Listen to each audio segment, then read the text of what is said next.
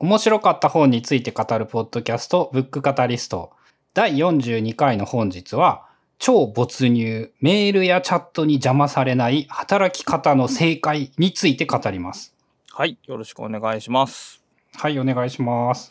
えーっと、今回まあ僕のターンなんですけども、うーんと、タイトル、この超没超没入というタイトルは、あんまり心惹かれなかったんですよ。なんか、まあ、あの、副題となんかあんま関係なさそうですよね。うんなんとなくこうイメージとしてそのいわゆるライフハック的なその集中力を上げるためのノウハウが詰まった本なのかなと当初は思ってたんですよ。うん、うん、うん。、で、あの、著者を見たときに、そのカル・ニューポートってなんか聞いたことあるぞと思って検索したら、あの、デジタルミニマリストという本の著者の方で、で、僕の記憶が確かなら、デジタルミニマリストは確かね、すごく良い本だったんですよ。なんかあの、結構流行ったというか、概念としていい、割と大きな影響を与えたようなイメージがありますよね。うん。な、まあ、なので、とりあえずちょっと見てみようかなということで、本屋さんで見かけたときに、パラパラっと中見たら、あれ？ちょっと違う本やぞということで、まあ、手に取ってみた次第で、で、よまあ、読んでみたら面白かったんで、まあ、今回紹介させていただくということになっております。まあ、副題で言う、要するにメールやチャットをうまく使おうとか、こう、どう付き合っていけばいいのかみたいなのがメインなテーマと考えていいんですかね。はい、そうですね。で、英語の現代が、A World、えー Without Email と、E メールのない世界っていうタイトルで、結構これは、えーキャッチーというか、E メールのない世界を作ろうというような提言で、まあ結構、あのー大規模な話をしているんですけど、別に、E メールを使わないということではなくて、その E メールに振り回されないワークスタイルを作ろうということを、まあ、提案している本ですね。なんか、その、そもそもで言うと、言ったら、E メールから脱却しようってなんかもう5年前ぐらいから言われているような印象はあるんですけど、その、現、もともとは新しい本なんですかね？日本は2022年の5月って書いてあるんですけど。えっ、とね、現状もに2021年ですね。あ、じゃあもう分かってて、その時代にそれをやってるってことなんですね。そういうことですね。で、大きく、えっ、と、2部立てになってまして、全7章なんですけど、前半、第1部が、まあそもそもそのメールって何が悪いのかっていうのを考えるのが1から3章で、で、後半の2部がそれを確認した上で、じゃあどのような、えっ、と、仕事の組み立て方をしたらいいのかっていうのを考えていくために、4つの原則、えー注意資本の原則、えープロセスの原則、プロトコルの原則、えー専門家の原則って4つの原則をそれぞれ具体的にえー紹介していくというのが、まあ、大きな構成です。お、なんか、あの、構造がしっかりしている感じが。うん。非常にわかりやすいですね。で、まあ、とりあえずその第一部、メールの何かいけないのかということなんですけども、あまあ、とりあえずそのい電子メールというのは、まあ、我々の世代にとってみたら、まあ、解放のツールというか、あの、煩わしいことをしなくていいというふうに、まあ、基本的には捉えられてたと思うんですよね。最初ので使い始めて5年までぐらいだったかな、そういう印象があったのは。で、まあ、幸いなことに僕もゴリゴさんも、まあ、組織人ではないので、おそらくその、メールを、まあ、それほど困ってないとは思うんですけども、まあ、組織の中で働いてる人は、まあ、そのメール的なもの、ないしはチャット的なものに、まあ、振り回されてると。で、よくそのマルチタスクの弊害みたいなことが言われますけど、えっ、と、状況はそんな生やすいものではないと、まあ、著者は言うわけですね。で、本書の第一部の、えー主要なテーマになっているのが、注意散漫な集合精神という、まあちょっとこ著者独自の用語なんですね。注意散漫な集合精神。で、この、えー注意散漫もわかるんですけど、この集合精神っていうのが若干わかりにくいと思うんですけど、うん。まあ、どういうものかというと、言ったら、えー会社とかチームとか部署とかで、えーっと、メールをやり取りしている。ないしは、えースラックなどのチャットに入っていると。で、何かあったらそこに書き込む。で、それを見た人が、えー担当の人が受け取って返信するっていうことが、状態化している状態のことですね。うんうんうん。なので、えっ、と、例えばそこで仕事する人は自分がメインでやってる作業を通しながらも常にそのメールなり、メールの受信箱なり、スラックなりを注意をそこに一定量必ず注いでおかなければならないと。うんうんうんうん。なぜ、なぜなら必要な情報は全てそこに貼って入ってくるから。となると、言ったら、たまに入ってくる、メールなりに、えっ、と、マルチタスク化するとかじゃなくて、そもそもマルチタスクが仕事のプロセスに組み込まれてしまってるってことなんですね、これは。うんうんうん。なんせ、その受信箱をほっとくわけにはいかないわけですから。なので、えっ、と、言ったら、しえー細切れの作業時間しか、え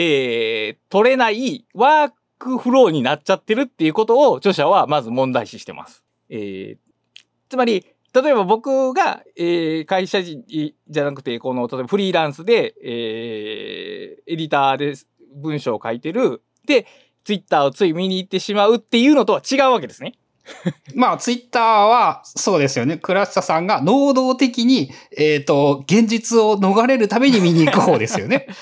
だから、これはまあ脱線ですけど、えー、言ったら、ワークプロセスそのものから外れてるわけですけど、えー著者が問題してるのは、その、もうワークプロセスそのものの中に、えー集中をさせない、集中できない環境が出来上がってしまってると。つまり、メールを常時見ることが仕事の仕組みになってしまってることが問題だと言ってるわけですね。うん、メールを見ないと仕事ができないし、メールを見ていなかったら仕事をしていないということにされてしまう。あるいはその人がメールを見ないことで他の人の仕事が止まってしまっているような、えー状況になってしまっているあと、。多分そっちの方がやばいんですよね。だから、ここを解決しない限り、例えばメールを素早くチェックしようとか、メールを見るのは午前中にしようって言っても、結局何も変わらないと著者は言うわけですね。その、仕事の進め方そのものが、その、えー受信箱経由ないしはスラック経由の進め方でなってたら、結局人はそこに向かってしまうから変わらないっていう。だから、まずそこを変えていく必要があると。だからメールっていうのはその仕事の進め方の一つの象徴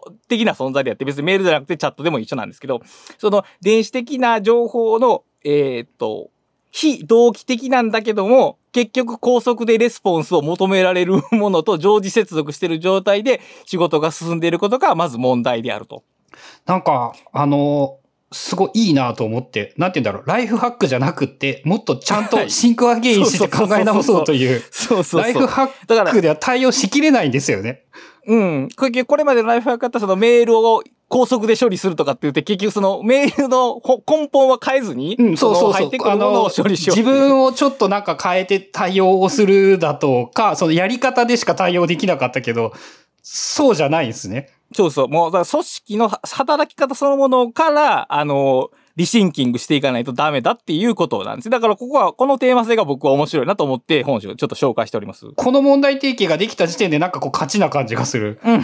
確かに。で、まあそもそも、その、なぜそんなに、その仕事のワークフローに、そのメール、電子メールっていうのが、あの、中核になったかという、まあ一つの著者にとっての仮説なんですけど、まず、シンプルで柔軟に使えると。メールっていうものは、うんどんな仕事でも使えるじゃないですか、当然のように。多分、その、やりとり、コミュニケーションにおいて最も有用なツールと言えるのかな。で、しかも文章を書く力があれば、誰でも使えますよね。広く。つまり、学習コストがほぼゼロに近いんですよ。メールアドレスを使うことを覚えれば、例えば、えーっと、チえーチケットシステムの発行の仕方を覚えるとかってあるじゃないですか。その IT 企業では。でも、そんな、その、そういうのを全く新しいツールの使い方を覚えずにメールが使えれば、ある種のそのコミュニケーションないしはタスク管理に参加できてしまうと。さらに多分、どんな職業でも通用するスキルですよね。うん。だから、えーメール自身が持つその柔軟性と、その、は、ナレッジワーカーがすぐに使える敷居の低さっていうのが、まず、そのメール、電子メールが有用に使われている、非常に、えー重要な理由であると。これがまあメリットなんですけど、デメリットはさっき言ったように、えー誰かが受信箱を、えー確認するのを怠ると、その メールが返ってこないから、その間、えー作業が遅延してしまう。作業が遅延してしまうのが困るから、結局みんな積極的に受信箱を見見ざるを得ない。つまり、えーさは、この集中が必要な作業が、まあ、えー分断されてしまう。時間が細分化されてしまうということが一つ問題と、もう一個はその、大規模になると破綻すると。2、3人であればメールを返した仕事もおそらくは有用だろうと著者は言うんですけど、30人ぐらいで、あのーなんていうね、CC? カーボンコピーをつけて、そのメールをやり取りすると、その、自分に直接関係ないものまで、まああの人にも送っとこうか、みたいな感じでメールが送られてしまうと。つまり、メールっていうものの、その、敷居の低さ、送りやすさ、低コストさが、必要のないメールを発生させたり、必要な人までメールを送ってしまうことが生まれると。うん。で、これを、その、精神が、タフな人は見ないっていう選択は多分できるんですけど、著者はここで、その、人間が社会的動物であるという点を指摘するわけですね。ああ、見ないわけにはいかない。そうそうそう。あの、コミュニケーションを阻害したりとか、コミュニケーションからはぶられるっていうことは、理性では別に大したことないと思っても、本能が、社会的本能が、それを非常に重要なこととして捉えてしまうと。だから、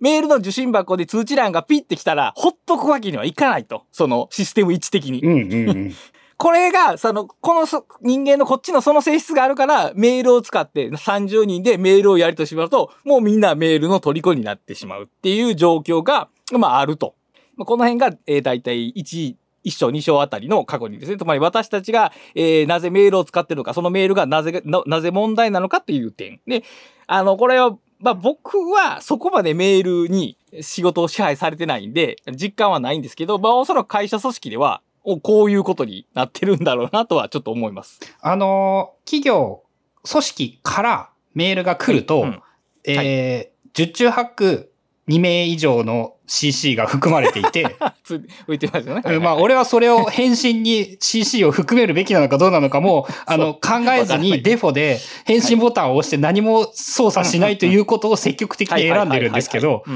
なるほど。あのー中間管理職の人はめんどくせえだろうなっていうのをすげえ思います。ああいうメールが常に入ってきて、まあ自分に直接関係あるものからほとんど関係ないものまでだから受信箱が溢れ返って、それの処理することに作業時間の多くが使われているっていうことは、まあ、それは生産性が低くなっても当然だよねという話ですね。うんで、生産性が低いだけじゃなくて、その、やっぱメンタル的にもよろしくないと。そういう仕事が、常にその受信箱を気にしているような精神状態っていうのは、やっぱりストレス負荷になるから、えー幸せにもならないだろうという指摘もあります。本書では、その、うまいコミュニケーションのやり方も、まあ、提案されてるんです。ライフハック的なことも提案されてるんですけど、まあ、第、前半の、えー主な問題提起としては、その、えー組織の中で電子メールないしはチャットによって常時接続でコミュニケーションをしていることがおそらくは問題だろうと。で、それを、まあ、そのような形に、つまり全体として見たら、明らかにその不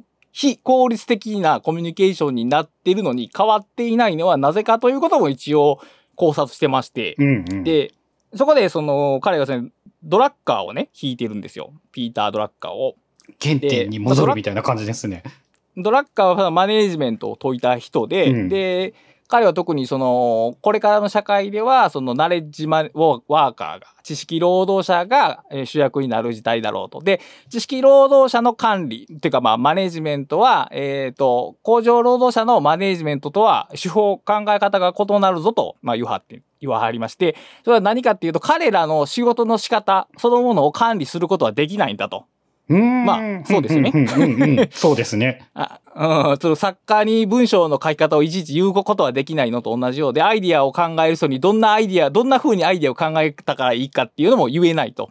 だから知識労働者っていうのは、その仕事の仕方のそれぞれを裁量を与えてあげなければならないと。これも細かく管理するんではなくて。うんうん。だから、逆に知識マネージャーは一人一人がエグゼクティブ担当と、自分自身を管理する管理者でないといけないっていうことを説いて、おおという、まあ僕もそれはそう思うんですけど、その考え方が実は、えっ、と、罠になってるんではないかと著者は言うんですね。で、えー先ほど言った、そのメールとか、えーチャットによる即時性から逃れるためには何をしないかといけないかというと、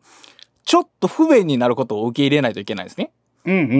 ん。で、例えば僕が、えーこの情報を聞きたい B さんにメールを送る。で、可能であればすぐ帰ってきてほしいですよね。で、すぐ帰ってきてくれるシステムは好ましいと感じるじゃないですか。うん。でも、それを受け入れると、今度は僕にやってくるメールを全てに返信することを受け入れるわけじゃないですか。結局は。うん。あの、自分がやってほしいことは人にもやりましょうってことですよね。そうそうそう。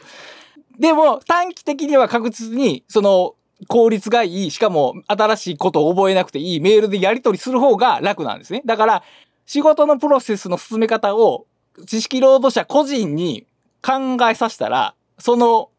なんですかね、非効率の穴から抜けられないんですね。短期的には確実にその全体効率として悪いメールが使われてしまうから。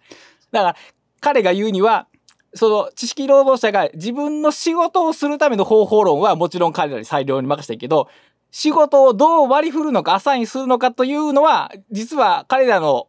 あの、マネジメントの裁量じゃなくて、それは管理者で、えー、一括して決めて、彼らに仕事のやり方を、えー、この方法で、えー、仕事を受け取って、その中身はどうしても、どう進めてもあなたが勝手ですけど、あの、成果物をこの方式で返してくださいっていうことを決めなければならないって言っているところが、えー、大体第一部の前半です。で、この視点は確かになかったなと思います。あの、僕自身も、やっぱ知識労働者って、あの、人からや言われないいい方がいい仕事をすると、管理されない方がいい仕事をすると思ってるたちですけど、でも言われてみれば確かに、その そういう非効率の罠からは抜け出せないだろうなと思いますね、これは。なんか、あの、ダーウィンエコノミーをちょっと思い出したりしていて。ああ、確かに確かに。うん、あの、個々の生物が自分にとって最善なことを求めてしまうと、うんうん、全体にとっての効率が落ちてしまって、その種族全体にとって不幸になってしまう。そう。なんか、メールがそれと同じことになっているっていうのは、だとすると、え、進化論的にはどこかで止まってくるはずなのか。うん、どっかだから、どっかで止まってくるか、その人がそのメールでの仕事に耐えられなくなって辞めるとか、なんかあんまり好ましくない終わり方を するわけですね。うん、だからあれですね、やっぱその何らかの管理をする政府がもっと大きくなれっていうのと同じで、あれですね、やっぱ上司が権限をもっと持った方がいいってことなんですよね。だから仕事のえー、作業の管理かなだから仕事ない、仕事を遂行するものではなくて、仕事をアサインする割り振る管理は、ちゃんと管理者に返してあげた方が、えっ、ー、と、うまくいく。まあ、むしろそれこそが管理者の仕事と言えるんかもしれないですけど。うん。まあ、そうですね。中間管理職と言われる役目が、そう、そこを円滑に進めるところにある。うん。だから、それ、管理者がその管理を放棄して、まあ、それぞれ好き勝手やってくださいっていうと、全体効率がひどく悪くなってしまうと。だから、ある程度強制的に、まあ、このツールの使い方ちょっと面倒かもしれないですけど、覚えてくださいということ自体は全然悪いことではないっていうことですね。うん。なんか、その何らかのルールもあった方がいいぐらいな言い方ってことなんですかね。うん、おそらくそういうことだと思います。で、例えばこう、電子メールが使えるようになりましたってなった時に、それおそらくですけど、えっ、ー、と、これ、今までなかったテクノロジーが我が社に入ってきたと、新しいワークスタイルを検討しようってやったとこ多分どこもないと思うんですよ。おそらくは。うん。どうなんだろう。その、そこは確かにな、経験してないから想像できないですね。なかなか。おそらくです。なんとかさんに質問があったら、その、例えばその隣の席の人に喋りかけるのと同じ程度で使ってる感覚ですね。おそらく。うん。だから、で、その会話を投げかけるのが一人や、リアルの一人やったらいいですけど、それが30人とか40人になってしまって、つまり新しいツールの適切な使い方を検討せずに、おしゃべりの延長線上として、お延長線上じゃない、おしゃべりの代替としてメールが使われていると。それは破綻して当然だろうなと、まあ著者は言いたいわけですね。そうですね。あの、30人隣の席の人がいる状態になってるってことですよね、多分。そうそう。で、それに対して大声で、おーいって喋ってみんなからと、散り散りに答えが返ってくるみたいなことになってて、うんまあ、無視しようにもさすがにちょっと辛い。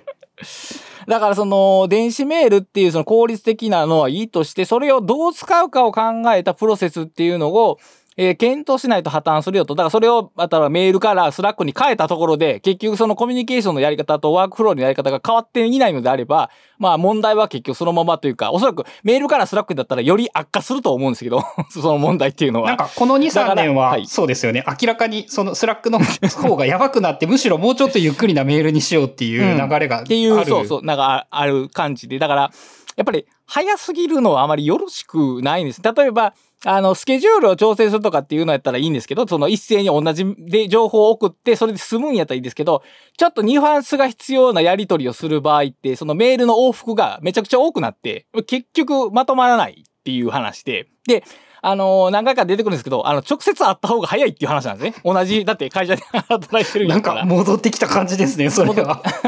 で、例えばですけど、その、えー今まで一緒、だメールで送ってた、その、部下とかに頼むタスクが、あの、別の部署に行って、あの、直接その人に言わなければならない。ただ部屋から出て、数歩歩いて、その人に、作業してるその人に声をかけなければならないとなったら、そういう、その上司って結構その、細かい作業を振らなくなった。で、結局それはいらない作業だったんですね。ああ、はいはい。なんかわかる気がする。やってもやらなくてもいいけど、まあ、できたらやっといてぐらいのものが全てメールやったら気軽に送れちゃうから、そのタスクとして発生してしまったと。でも、話しかけるっていう、その、えーハードルの高さが生まれたことで、常識がタスク化するものが、えーそこまでもハードルが生まれて、えータスクの数が減ったと。だとしたら一体メールは何を生み出しているのかということが、著者にとっては疑念になっているわけですね。ブルシットジョブを作り出す そうそうそう元になっている。ようなっているっていう、そのやっぱ簡単なコミュニケーション取れることは必ずしもいいことではないし、その、例えば僕らのように全然違う場所で時間帯で働いてる人にとっては非常に喜ばしいことですけど、えー少なくともこの本の中では同じ組織の中で働いてる人間で、例えば、まあ、えーリモートワークじゃないとして、えーそこまで歩いてその人に話しかけるんであれば、その人に話しかけに行った方が絶対いいと。で、やっぱり、あのーよく言われますけど、さっきの話も続きますけど、言葉だけで、文字、テキストだけでやり取りするのと、こうやって喋るのでは、その、言、言葉がいコミュニケーションが、ノンバーバルコミュニケーションの質が違うじゃないですか。で、その微妙なニュアンスを伝えるために、文字を書く訓練してる人は少ないわけで、そうすると、やっぱり誤解が生じるわけですね。テキストだけやと。で、誤解が生じるほどテキストのやり取りが増えて、で、手間がかかると。それ、一言ちょっと喋りに行ったら解決するようなことが、むしろ増えちゃってると。会、会議とかでも、確かに会議をし、会議を集まるコストは減ったけど、それと同じことをメールでやったら、その会議の時間以上の時間がかかった上に、むしろ話が全くまとまらないようになってしまってると。だから、テキストだけでメッセージをやり取りする訓練がほとんどされてないのに、それを主要なコミュニケーションとしちゃってる罠もあるわけですね。さらに言えば、その、もう多分人間の本能には根付いていない機能ですもんね。テキストでのコミュニケーションというのは。だからこれは徹底的に訓練した人たちなら成立するけど、まあ会社一般のコミュニケーションとして入れるのは、だから結構いろいろ問題あるぞということの問題提起が、まあ前半でされてます。で、まあここはまあおそらくそうでしょう。おそらく書いていることは、あのー派手に誇張されていることじゃなくて、おそらく現実の社会で起こっていることやと思います。ちょっと思ったのが、リモートワークが進んでくると、もっとこの問題は大きくなってくるんじゃないかという気がして。で、僕が見聞きするところって、例えば、えっ、と、アジャイル方式とかってスプリントってありますけど、あの、2週間に1回テーマ決めてっていうようなやつですけど、ああいう時はね、あの、ビデオ会議するとこが多いですね。週に1回か2回は顔を合わせてリアルで喋るっていうことをやってるとこ多いです。普段のやりとりはチャットとかで済ませてるんですけど、えー週に1回ぐらいはやっぱリアルタイムで顔を合わせるっていうことをしてるとこが、自覚的にしてるとこが多くて、やっぱり会って話すことの強さっていうのは、そこで実感されてるんじゃないですかね、きっと。うん、まあ、その少なくともそういう集まる時間を定期的に取らないと、チームとしてはうまくいかなさそうな感じはしますよね。うん。だからそこはやっぱり、その、どれだけデジタルで高速で進んだとしても、まあ、僕らが人間である、つまり社会的な動物であり、その基本的に言語は後付けのものである 生物からすると、やっぱ物足りないんでしょうね、やりとりが。うん。まあ、そ、だから、やっぱ効率ではないし、コストではないんですよね、コミュニケーション、無駄なコミュニケーションと思われるものも。うん。で、そう、む無駄で、実際だから見えない、その、見えないメリットがあったと。うん。で、そのテキストにすると、その、も、すげえ効率的やって言うけど、その見えないコスト分を支払うことになっちゃってるよと。それを積み重なってきて今になっていると。で、もう僕ら、僕らっていうかその会社人のコミュニケーションがメールに最適化されてしまってるので、結構大掛かりにナタを振らんとなかなか変えられへんぞっていう問題提起ですね、本書は。うん。で、えっ、と、この辺が前半で、まあ確かに言われてたらそうやなっていうところを確認した上で、まあ当然問題提起だけじゃなくて、まあどうしたらいいのかっていうんで、えっ、と、4原則が、まあ紹介されてますので、まあ1個ずついきますけど、えっ、とね、注意資本の原則というのが、まあ1つ目で、えっ、と、その原則を読み上げますけども、え知識産業の生産性は、人間の頭脳が持つ情報に継続して価値を付け加える能力をこれまで以上に最適に活用できるようなワークフローを確立することにより大幅な向上を望めるという原則です。えーわかりました言葉ではね、あの、大幅な向上を望めるしかわからなかった。で、例えば、あのー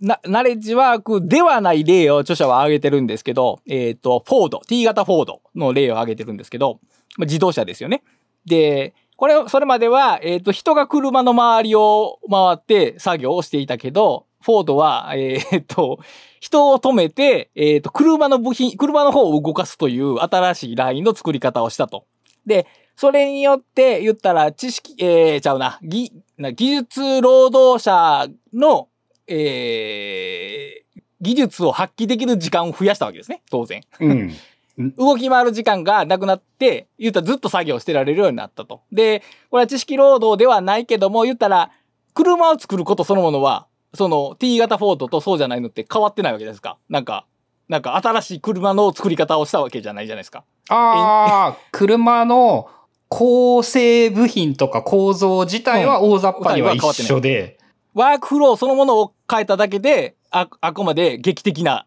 売り上げと生産性をみ、み、えー生み出したと。うんうん。ここの点に注目しようと著者は言ってるね。だから、知識労働者も同じだと。その、プロセス、ワークフローとかプロセスそのものを変えて、ぼ僕らが頭を使う、うまく使えるようにすれば、知識生産、知識労働における生産性っていうのは上がっていくと。だから、えーメールを5倍早く処理するとかではなくて、えーその、どうやって、まあ、集中して、まあ、本書のテーマで言うと、集中して、ある物事に当たる、えー考え事をするとかっていう時間を確立させてあげると、えー知識労働の生産性は上がるぞっていうのがこの一つ目。注意資本の原則。つまり、僕らにとって頭脳労働を動かす、その注意が資本なんだってことですね。うん。あ、本文と内容がなんか自分の中であんま繋がっているような気がしなかったんだけれども、注意という資本を最大限に使えるワークフローを、はい。その考えようというイメージですかね。うんそうです。だからあんまり、この辺でもまだちょっとタイトルが やっぱ違うよなという感じはするんですけど、あの、イメージとしてはその、だから、えー知識労働者をううまく働かせる方法ということですね。要するに全体としては。うん。で、その何か劇的な方法があるんじゃないか。それが何って言っているわけではない。うん。まあ具体的にこうという、まあいくつか例は挙げてますけど、うん少なくとも今の形は違うだろうと言ってますね。まあそらそうですね。うんうんうん。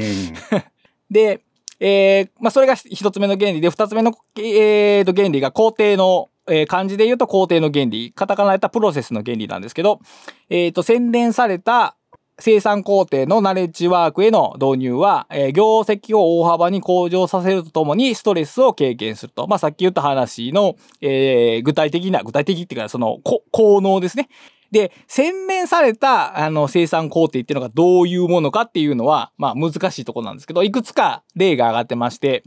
えっ、と、ある動画制作の会社では、えっ、と、メールを一切使わないと。うん。で、ある人は、えっ、と、教材の、まあなんか学習用の教材の動画を作ってる会社なんですけど、ある人はえ台本を作る。ある人は動画を撮影する。ある人はそれを編集する。ある人は、えー音声とか字幕を加えるって言って、それぞれ役割決まってると。で、工程表がスプラスプレッドシートでまとまってて、それがドロップボックスに入ってると。うん。で、各自はそのスプレッドシートを見ると。で、自分が作業したらそのスプレッドシートの進捗を変えて、えー作業、作業したファイルをドロップボックスに上げると。で、新しいファイルが上がってきたら次の人がやると。ただ、それがもう毎日ただ繰り返されてるだけ。で、メールはどこにも発生しないっていうワークフローが紹介されてます、まず。なんかあの、めっちゃ普通な感じがしたんだけど、やっぱそうじゃなくなるってことなんですね。そうじゃない。普通は。基本、普通はそうじゃ、普通は、その間に全てメールが 挟まってくるっていうパターンが多いです。で、これはかなり極端なとこなんですけど、もう一個、えーよくあるというか、よくじ導入しやすい例として、えっ、とね、トレロが上がってるんですね。あれあれば確かに消せるというかメールをいらない、大幅に減らせるかもですね。で、僕、これまでそのトレロっていうツールを見たときに、まあその、ああ、いわゆる看板式案だなと思って、ただ、もう、それ、それほど、なんか劇的な感じは受けなかったんですよね。まあ別になんかタスクリストでいいじゃんってずっと思ってたんですけど、この本を読んで気がついたのは、普通のメールでやり取りしている企業の人たちって、例えば次の作業何やったかなっていう時に、今までのメールを読み返すとこから始まるらしいんですよね。CC が20件あって、目的のメールを見つけて、見つける。で、この作業を担当している関係者は誰かっていうのを探して、またその人にメールして新着を確かめるみたいなことをするっていうことが書いてあって、確かにそれと比べれば、トレロは確かに今どんなタスクがあって、そのタスクに誰が関係してて、今どんな新着かっていうのが一目瞭然やなと。で、その二つは確かに劇的に違うよなとまあ、思ったんですよ。か神ですね、ツールとしてはもう。だから、まあ、ライフハッカーとしたとトレロなんてもう、ちょっと前のツールぐらいの認識ですけど、そのトレロを使うことでメールをやり取りをなくすっていうワークフローの改善がもし行われたとしたら、生産性は多分2倍とかでは済まへんやろうなとは思いますね、これは。そっか、あのー興味深いのが本当に実例でその人が、えっ、と、どのぐらいの時間メール見てるか計測してほしいですね。あ、あの、そういうデータもちょっとあって、あの、ある、ある企業から、その、えー生産性拡大のために各自がどんな作業してるのかっていうのを確かめたものがあって、で、やっぱりその、分断してるのがやっぱりメールらしいんです。メールのチェック。で、どういうメールの種類かっていうとこも合わせて確認すると、どんな種類のメールでもらしいです。やっぱりメールを読むと気がそそれる。うん。で、き気がそれると言ったら、あの、コンテキストをスイッチするために認知資源が使われて、結局作業があんまり進。まないいう。ただ、ただ時間だけじゃないか。うんその、うんスイッチの切り替えっていうエネルギーが結構あるから。うん。だからもうクタクタに使われてしまうと、やっぱりでも、まとまった時間30分でも45分でもまとまった時間パッと集中した時に、そう、細切れで作った2時間とやっぱり成果が全然違うのは僕も感じてるんで、だから、そう、企業の中で言うと、そのワークフローの作り方っていうのは、その、学習コストが各従業員にあったとしても、それは覚えてもらった方が絶対いいよなとは思います。うん、そうか、トレロか。確かに言われてみると思いつく限りの一番簡単なやつはトレロかもしれないですね。一回慣れたら簡単ですしその、やっぱりビジュアルでわかるじゃないですか。うん。視覚情報で。で、あれは結構強いですよね、人間にとって。そう、さらにあのアイコンで誰がここにいるそうそうそうそうそうが分かって、うん。そのよくできてるツールですね。うん。だから、僕からしたらそんなに革新的ではなかったんですけど、やっぱりそのチームで仕事をしたことがほとんどないからっていうことなんですね。多分二人はだったらいらないんですよね。うん、そうそうそう。4だから5人とか5人か5ら。人とかそうになってきた時にやっぱり、あの、必要になってくる。その、それぞれが今何してて、どんな感じで、それを続いて誰に聞いたらいいのかっていうことが、えー、わかるっていう、そのシステム、取れるっていうのが、まあいいよなって。あと、さっき言ったそのチケットシステム。あのーなんか問題が起きた時に担当者に直接連絡するんじゃなくて、ああ、そのたはいはいはいチ。ケット発行システムの、えーメールを投げたら、えー何番のチケットが発行されましたと。で、もし新着が気になる方はこのチケット番号で、えーシステムを検索してくれたら、あの、こんな状況になってますって分かってるっていう、えっ、と、レッドマインやったかな、うん。っていうような、あの、チケットシステムのも紹介されてて、まあこれも、まあ僕からしたら別に 普通やなと思ったんですけど、まあそれでもやっぱり逆に言うと、えー例えば中小企業とかの、その、パソコン担当の人は、四六時中多分メールが 来てて、で、例えば、サーバーの立ち上げ直しとかっていう時間がかかるような作業って多分永遠にできないんだろうなとはちょっと思いまあ、ました。レッドマインなんて多分見た目だけで拒否りそうな。そうそうそうそう。でも、そうやって考えると、あの、やっぱエンジニアがやっている方法というのが結構学べるとこが多そうですよね。そうそうそう。結構そういうエンジ、SE とかエンジニアの人がつよく使ってるツールが言及されてますね。中では。GitHub とかもね、なんか違う、うんここでは違うかもしれないけれど、やっぱ使ってみるとすげえなってなりますからね。うんうんうんうん。まあその辺やっぱり、あい自分が使う道具を自分で作れる人たちっていうのはやっぱ強いですよね、そこは。ああ、そっか。で、そういうことに積極的な人たちなので、相当進んでいますよね、確か単純に考えれば。うん。でやっぱり最先端を進んでて、そう、いわゆるナレッジワーカーと言われる人たちは、その5歩後ぐらいを歩いてるから、やっぱ全然、その、まあ、日本企業で本当にナレッジワークしてる人たちがどれぐらいいるのかは僕にはわかりませんけど、真剣にそういう仕事をしようと思ったら、やっぱり、細切れの時間では絶対足りず、ある程度まとまった時間を作っていくっていう、その、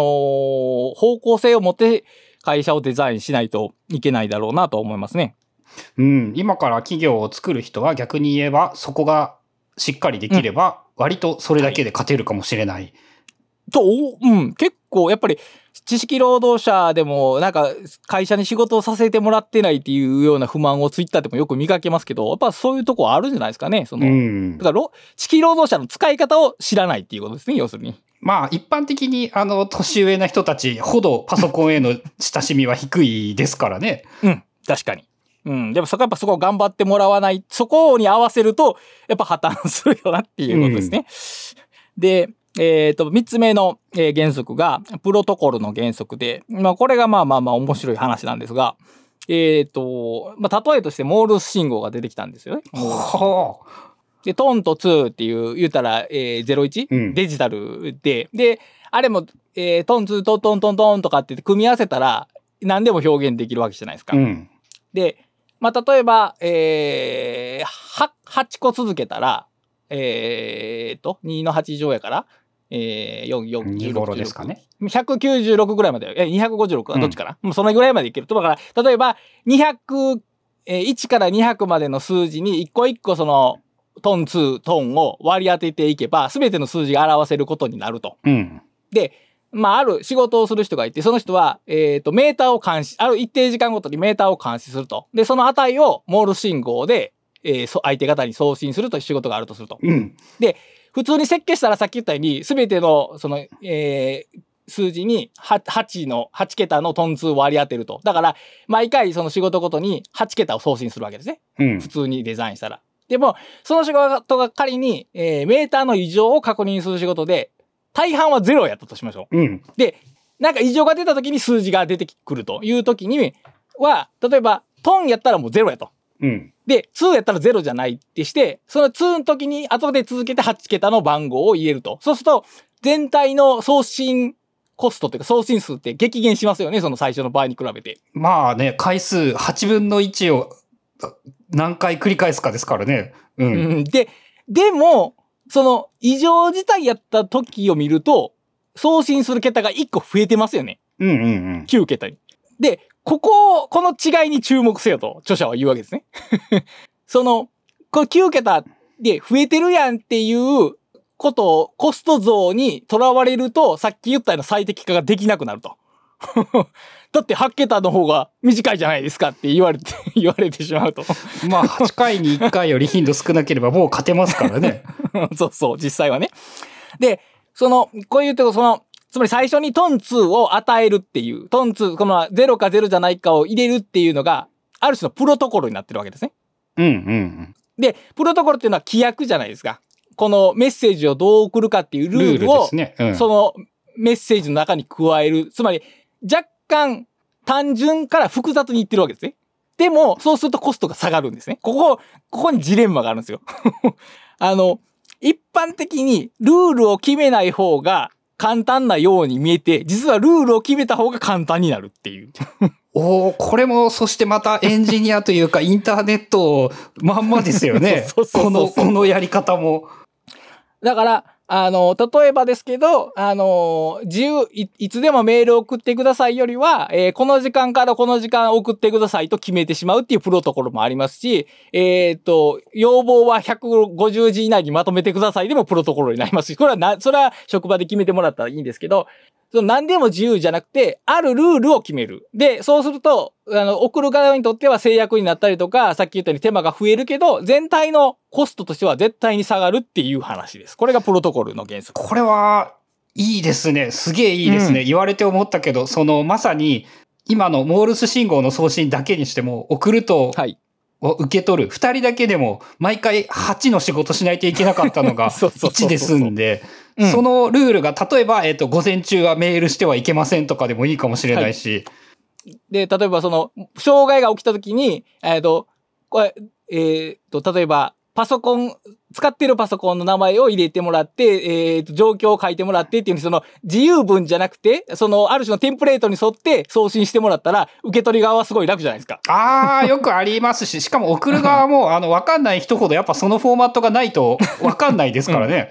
どう書いていいかわからんメールを送られて、でなんかパソコンが動きませんって言うんですよね そうそう。やり取りをするくらいであれば、そういう選択肢、制限を設けた方がいいと。だから、その自由さってコストを極大化してしまうのね。このコミュニケーションのコストを極大化してしまうんで、ある種のプロトコルを定めた方が全体のコストは下がるという話があって。で、これは多分、僕ら、た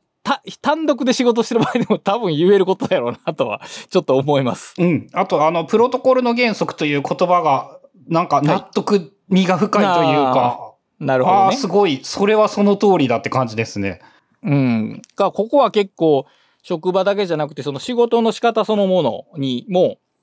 きっと、まあ、関係してるんじゃないかなというところがあります。で、最後、四つ目。まあ、専門家の原則なんですけど、えー、一応読み上げると、ナレッジワークでは取り組む仕事の数を減らし、一つ一つの仕事の質を上げて、結果に責任を負うことが、えー生産性を、えー大幅に向上させるための土台になり得ると。うんうんうんまあ、一見当たり前の話なんですけど、えっ、と、ここで問題となっているのは、そのパソコンなんですよね。で、パソコンってありとあらゆるソフトケあアプリケーションがあって、いろんな業務ができますよね。うん。だから、一人のナレッジワーカーがあらゆる業務を生半可にできてしまうんですよ。うん、うん、うん。で、まあ、多分大学教授が一番あれやと思うんですけど、あらゆる雑用をさせられてるわけですね、彼らは。その、講義とか研究に関係ない事務処理を大体一手に引き受けてるわけですよ。うんそ。れはなぜかというと、パソコンがあればできるからなんですね。うん。それで、本来すべきでない仕事すらもパソコンはできるようにしてしまったと。なので、えー、まあ言ったら新しい専門家を一人雇うぐらいやったら、まあその、その地域労働者にやらしときゃええっていう、その短期的なコストの考え方になっちゃうわけですけど、結局そうすることによって、その知識労働者の知識的生産性が落ちてて、その全体の生産性がすごく悪くなってしまってるっていう状況があると。で、一見短期的にコストになるけど、事務作業をする人を雇った方が、実はその作業の全体的な結果としての生産性は上がるっていう話が、ここに結びつきます。うーん。そうか。あの、ちょうどね、最近、ブルシットジョブを、原本を手を出して読んでいて、そのね、えっ、と、分かっててあえて言うんですけど、真逆のことを言っているんですよね。うん、うん。なるほど、なるほど、なるほど。うん。その、そういうふうに専門家が増えたことによって、いらない仕事が生み出されて、こう、仕事が、なんて言うんだろう、やらなくていい仕事を作り上げられ、専門家のによってやらなくていい仕事が増えてしまった。それは、官僚機構で特にそう言えますし、その、事務作業をする人がいるおかげで事務作業がなくならないということも間違いなくあるんですけど、うん。でも現実的に今事務作業をしている知識労働者は事務作業をするために雇われたわけではないということを考えたら、言ったら、え、過剰な状態ですね。この過剰な状態を減らした後にさらに減らすと行き過ぎかもしれないですけど、だから、ブルシットジョブの想定は多分まだ、えーその、ま、真ん中ぐらいの段階？ある程度ざ事務作業が減った状況だったらいいんですけど、明らかに過剰に仕事をしてる状態なんで、だから、その、分、うん、レイヤーが違うという、高さが違うというかね、その分業の。全然分業できてない。考えている話の、なんか、なんて言うんだろう、レイヤーが違うみたいなことは、あの、おっしゃる通りでわかる上で、なんか、あの、安易にそれだけではないよなっていうことを思ってしまって、あ確かうん。ただやっぱり知識労働者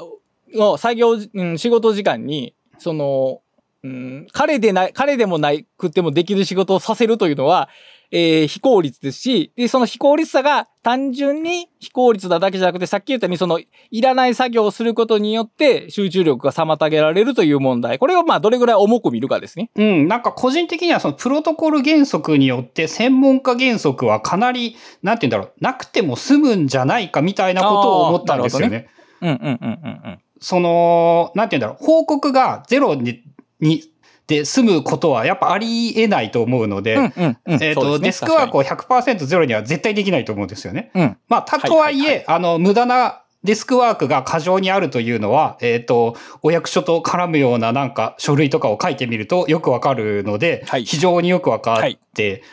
うんうんうんうん。それはでもプロトコルが改善すればほとんど90%以上は解決するのではないかという気がして。なるほどね。うん。まあその辺は会社の実、実態に合わせてということですけど。ああ、まあもちろんそうですね。うん。うん、でもやっぱりその専門家には専門、なるべく専門家の作業をさせてあげようという考え方そのものは、えーまあ、特に日本の場合は、よ、あの、一人の人に多様な仕事を押し付けることがあるので、まあこれは結構意識した方がいいかなと。で、あの、要するに、そのさっき言ったナレッジワーカーの、その業務、彼が行う業務の遂行と、その全体のワークフローっていうのを、まあ、分けて考えようと。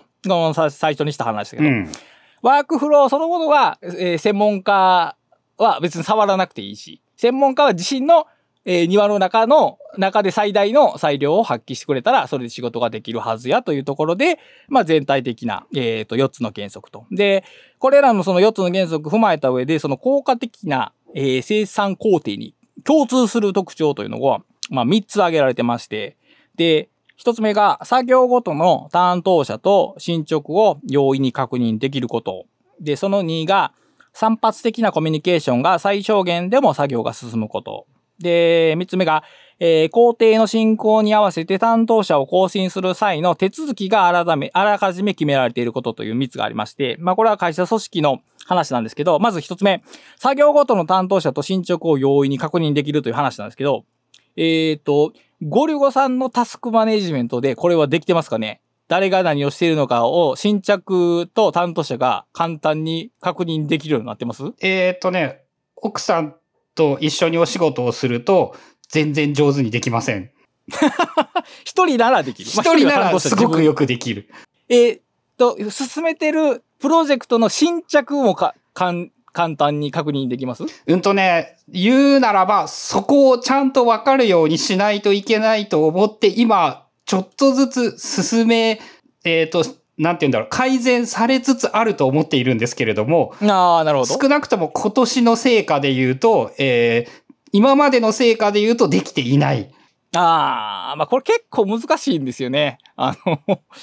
し、あの、毎日やってるような作業って別に新着とか管理しなくてもいいやろうと思って結構適当にやってしまうところがあって。で、それは、それ言うと多分この効果的な生産過程に、生産工程になってないんかなと、ちょっとこの本を読みながらちょっとじ反省してたんですけど。そう、えっとね、具体的な手順で言うと最近はそれを、えっと、まあ、原稿な、もなどなど GitHub で管理していて、あの、はいやることリストというテキストファイルをちゃんと作って、まめに更新するという方法で、えっと、前回の失敗、というか、前回にも失敗しているんだけれども、次回は同じ失敗をしないようにしようとしているところですね。前回の失敗はどんな失敗でで、すか？あの、ほぼ同じことをもう一回やっています。なるほどね。ああの、なんて言うんだろう、中長期にわたって、例えば本を作るとかって3ヶ月、4ヶ月かかって、えっとね、1回目の最初にやったことを忘れてしまうんですよね。なるほど。で、なのでそういう意味で言うと、その作業ログを残すだとか、えっと、次回仕事を始めるときに、前回の反省点を踏まえるという仕組み作りができていない。うん、うん、うん。なるほど、なるほど。まあ、というところを、今は自覚はできているけど、次始めたらどうなるか。まあ、一応、えー前よりはマシになってると思うんですけど、自信はないぐらいですかね。うん。だからやっぱワークフローの確率そのものが、まあなかなか難しいところはあるんですよね、これは。うん。うん。いや、だから、まあこれは一応組織向けに書かれてる本で、その生産工程に共通する特徴も、その組織向けに書かれてるんですけど、言われ、の、あげられたその3つの特徴のうち、特にその作業ごとの担当者と進捗を容易に確認できるかっていうのは、おそらく、えっ、と、個人にも言えて、で、ここにさっきのプロトコルの原則が多分効いてくるんですけど、タスクの書き方とか、進捗の書き方も、やっぱプロトコルを定めた方がいいんだろうなと今は考えてるところなんですよね。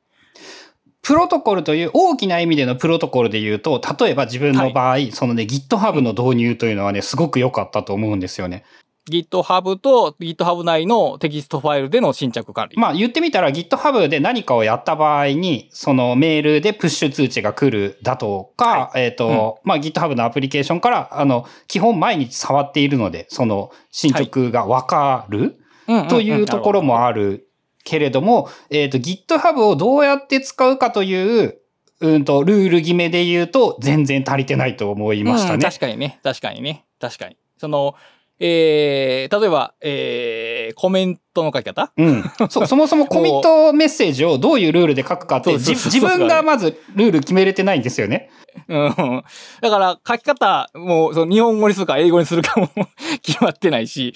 えーどういうことを中心に、それはもちろんその IT 業界でのお作法っていうのはあるとは思うんですけど、それは、それは別にしてその執筆作業における、そのコミットメッセージの書き方とかも、全然プロトコルがないし、だから、結構ずさん、自分、自分も含めてずさんやなっていうのを、ちょっとこの本を読んで感じて、ちょっとなんか組み立てていった方がいいんだろうなと、今思ってるところですね。うん。あの、自分だけのことで言うとね、最近はそれで言うと、えっ、と、ログシークを作業ログとしてその重視するようになったおかげで、えっ、と、中期プロジェクトみたいなものは、なんかやっとね、毎回きちん、きちんとと言えるかわかんないけど、毎回ちゃんと前回、今回何をやったかを残せるようになったんですよね。はいはいはいはいはい。これはね、目に見えてやっぱ結果を変えてくれているというか、なるほど。その土日やらなかった間に忘れていることも記録から戻れるし。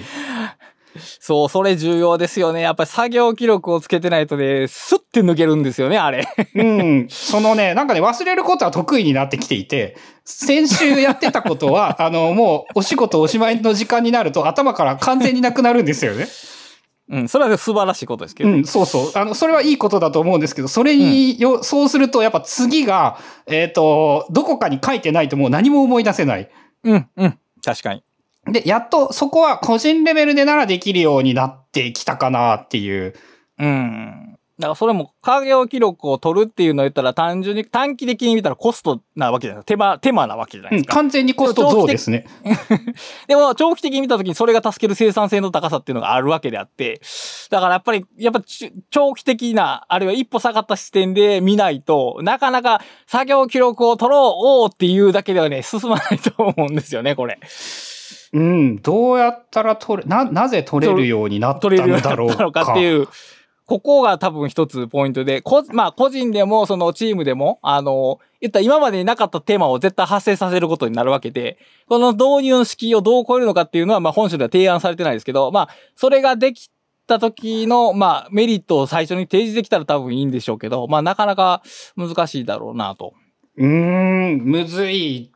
ですね。その、どうなんだろう。えっ、と、そっか、エンジニアの人たちはな、基本的にはそういうことに対して積極的な人率が高いですもんね。確かに、そうそう。でも会社全般で言うとそういうわけでもないから。うん。そしてそうじゃない人をやる気にさせないと意味がないんですもんね。ううそうそうそうそうそう。そこら辺が多分だ導入においての一番の問題で、現実的に進んでないのもそこら辺が まあ問題なんだろうなと。うん。まあ、例えばの話で言って、GitHub を、えっ、と、なんて言うんだろう、親しくない人に導入してくれなんて、あの、無理だろうなと思っているので、うんうんうんうんうんうん。まあ、た、すごく便利なことは、えっ、と、なんて言うんだろう、よっぽど特殊な業務でない限り便利だと思うんですけれども、はいはいはい、そうですね。でも、あのよっぽど仲が良くないと一緒にそれでやろうぜって言えないっていうのも思って、そうやね、確かにね。あれね、その、自分もわかるんですけど、あれ、やったらめっちゃ簡単なんですね。やったら。でも、その、やろうと思う、なんか難しさがあって、あのー実際やったら、まあ、いくつかのコマンドを叩くだけで済むし、それもそんなにたくさんのコマンドを全部網羅する必要なくて、3つぐらいのコマンドを覚えたら大体なんとかなるんですけど、それでもなんかあのー特有の近寄りがたさっていうのが、最初はありましたね、僕も。まあ、さらに言うとね、コマンドなんてなくって、アプリを使えば、まあ、そうやね。大体できるので、ただ、あの、やっぱ分かってないと、特に衝突が起こった時に、どうしようっていうことになってっていうなう、るね。うん。まあ、むず、難しいですね。っていうか、衝突が起こってもいいから、使えるということが本来はメリットなんだけど。確かにね。まあでも慌てるよね、きっと。あの、お、なぜプッシュできないのとか、なんかそういうことになって、あたわた慌てることはまあありそうやね。うんでもまあ、やっぱそういうとこを地道に乗り越えていかんといけないっていうのは、まああるでしょうね。で、そうしない、そうするっていうことがさっき言ったその、えー注意散漫な集合精神のワークフローから逃れる。まあ、そこから逃れられたら別にどんな実装してもいいけど、その、常時接続でメールでやり取りすることからとりあえず何とかして出脱出しようっていう意気込みが結構必要かなと。うん、そうですね。まあ自分、ライフハックになってしまうんですけど、自分の場合、午前中はメールとかを、えー来ようが何だろうが見ないようにしているだとか、まあそういうことはやっているけれども、まあ組織レベルでもそれを考えないとなんでしょうね。一つのルールとしてそれをして、やっぱそうして、その各人の時間を守ることが大切なんだよっていう職場の文化にしていかないとなかなか知識生産者の労働、生産性っていうのは、まあ上がっていかないんだろうなと。だからまあ、そこがね、まあ別にその一つのやり方を押し付けるのが正解とは限らないので、まあある程度話し合っては進める必要はありますけど、さっき言ったように、個々の労働者にとってメールでやり取りするのが多分一番簡単で楽だっていう点は認識しておかないと、まあ結局そこに落ち着いちゃうやなと。うん。まああ、あというそっか、だから受け入れられないのか。自分は不便にしかならないから。そうそうそうそうそう。圧倒的に自分を不便しかならないから買いにくい。その、会社に入ってメールじゃないものを最初に使ってたら多分それはそのままいけるけど、もうメールというところに、その位置に落ち着いちゃってるから、その抜け上がるためのパワーがないというか、だって面倒だもんだから、そこをまあ、その染みついちゃってるメール文化をどう乗り越えるのかっていうところで結構、おそらくは大胆な提言が必要になるでしょうね。その実際の中では。うん。まあ、大抵の場合はトレロで解決するんじゃないかということを結構見てて思ったんですけどね、聞いてて。結構そのトレロとかその手のを導入して、あの、ここに情報を集めましょうってことをちゃんと言えたら、わりかし解決し、解決っていうかまあ、あの、その良さが分かってもらえるかなっていう、手間の価値があるって思ってもらえるかなっていう気はしますね。うん。なんかね、うち家族でね、えっ、とね、ゴールデンウィークに家の片付けプロジェクトみたいなことするときとか、トレロとか便利で、うーん、なるほど。やっぱこれをいつやる。ちょっとやり方が特殊ではあって、横軸を日付とかにしてたんですけど、はいはいはい。あの、この日にこれをやる予定で、誰がやる予定でって二人なんだけど、その視覚化しておくだけでも、まあガントチャートとかでもいいかもだけど、トレロの方が、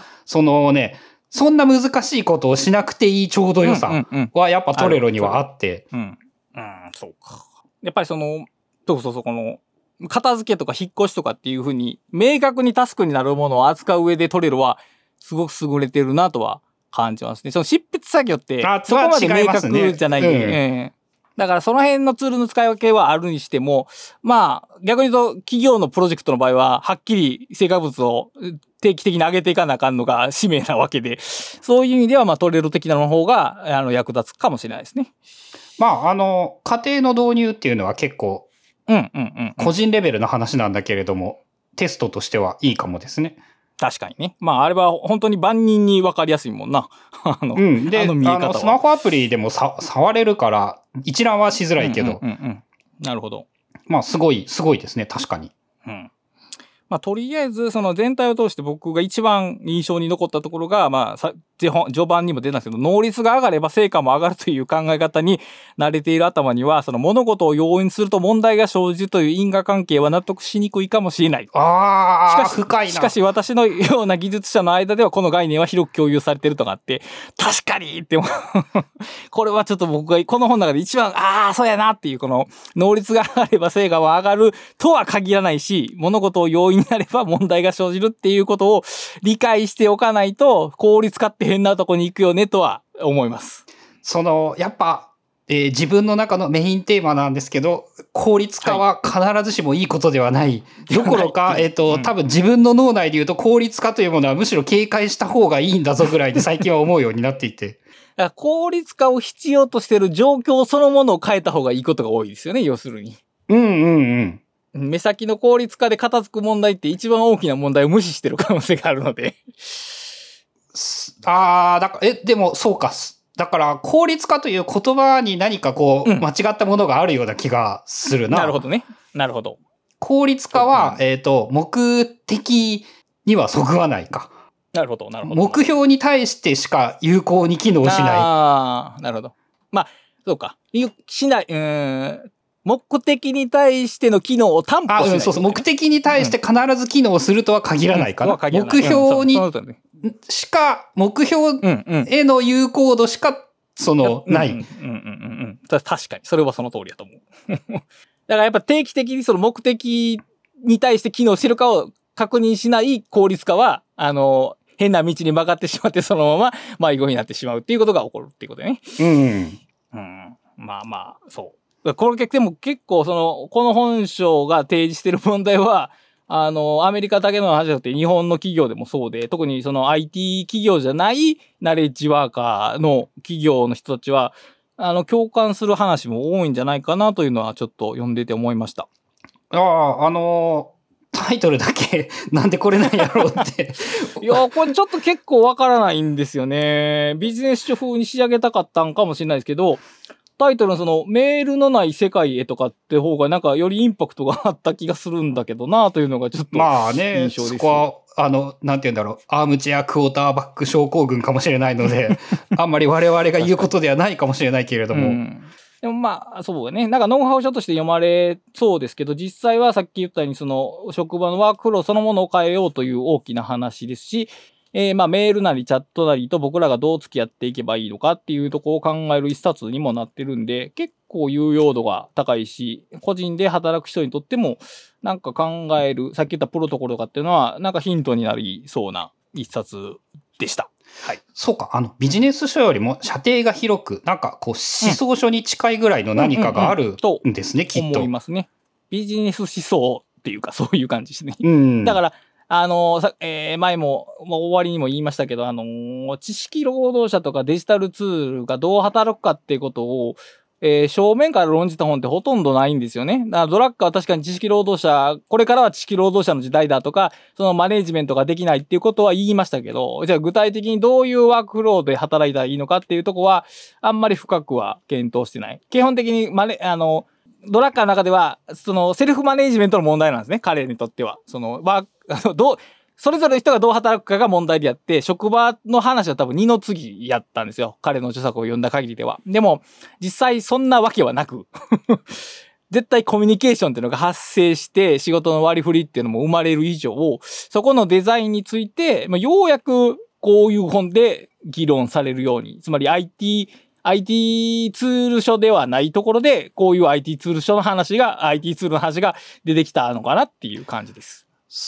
すまあ、そうですね。当たり前だけど、ドラッカーさんは多分パソコンがある時代に仕事をしていないわけですからね。一応、パソコンは、あの、若い頃はなかったと思うけど。あーそうかざそのうん存存命中はパソコンはあったと思うけど。まあ、でもまあパソコンじゃないか、じゃあ、えーえっと、常時接続インターネットというのか。属じゃないそれはほとんどなかったでしょうね。うんそれの中で、スラックでみんながメッセージやり取りする状態を見てないと思いますわ。うん。そこを予想してね、それまでなんか考えるというのはちょっと無茶なことですからね。うん。実際だから、そんな風に使われるとは、電子メールも思ってなかったでしょうし。まあね、だから作って考えた人も。だから、あやっぱりその、やっぱりメールの柔軟性の高さが問題で、さっき言ったようにやっぱり定型的なプロトコルを与えないと暴走してしまうっていうのが絶対にあるので、そこは、でもそれは結局 IT ツール全般に言えることで、まあ Twitter とかもそうですよね、結局。そうか、汎用性が高いことが良いことじゃないって、その難しいですよね。そのエバーノートの話にしたって、エバーノートは、えっ、と、プロトコルが少ながいいんですよね、多分。うん。少ない。で、ユーザーが好き勝手に使えるけど、そうなると、このツールって結局なんやねんっていう問題が出てしまうと。うん。でも、プロトコルに縛られているツールで、その、なんていうんだろう、クリエイティブなことができるかと言われると、まあ、難しい。それも、それはそれで違うような気もするし。うん、だからやっぱり、そのクリエイ、仕事、任務の達成のためにはプロトコルはいらなくて、コミュニケーションにおいてプロトコルがいるっていうことかな。だから。ああ、そうか。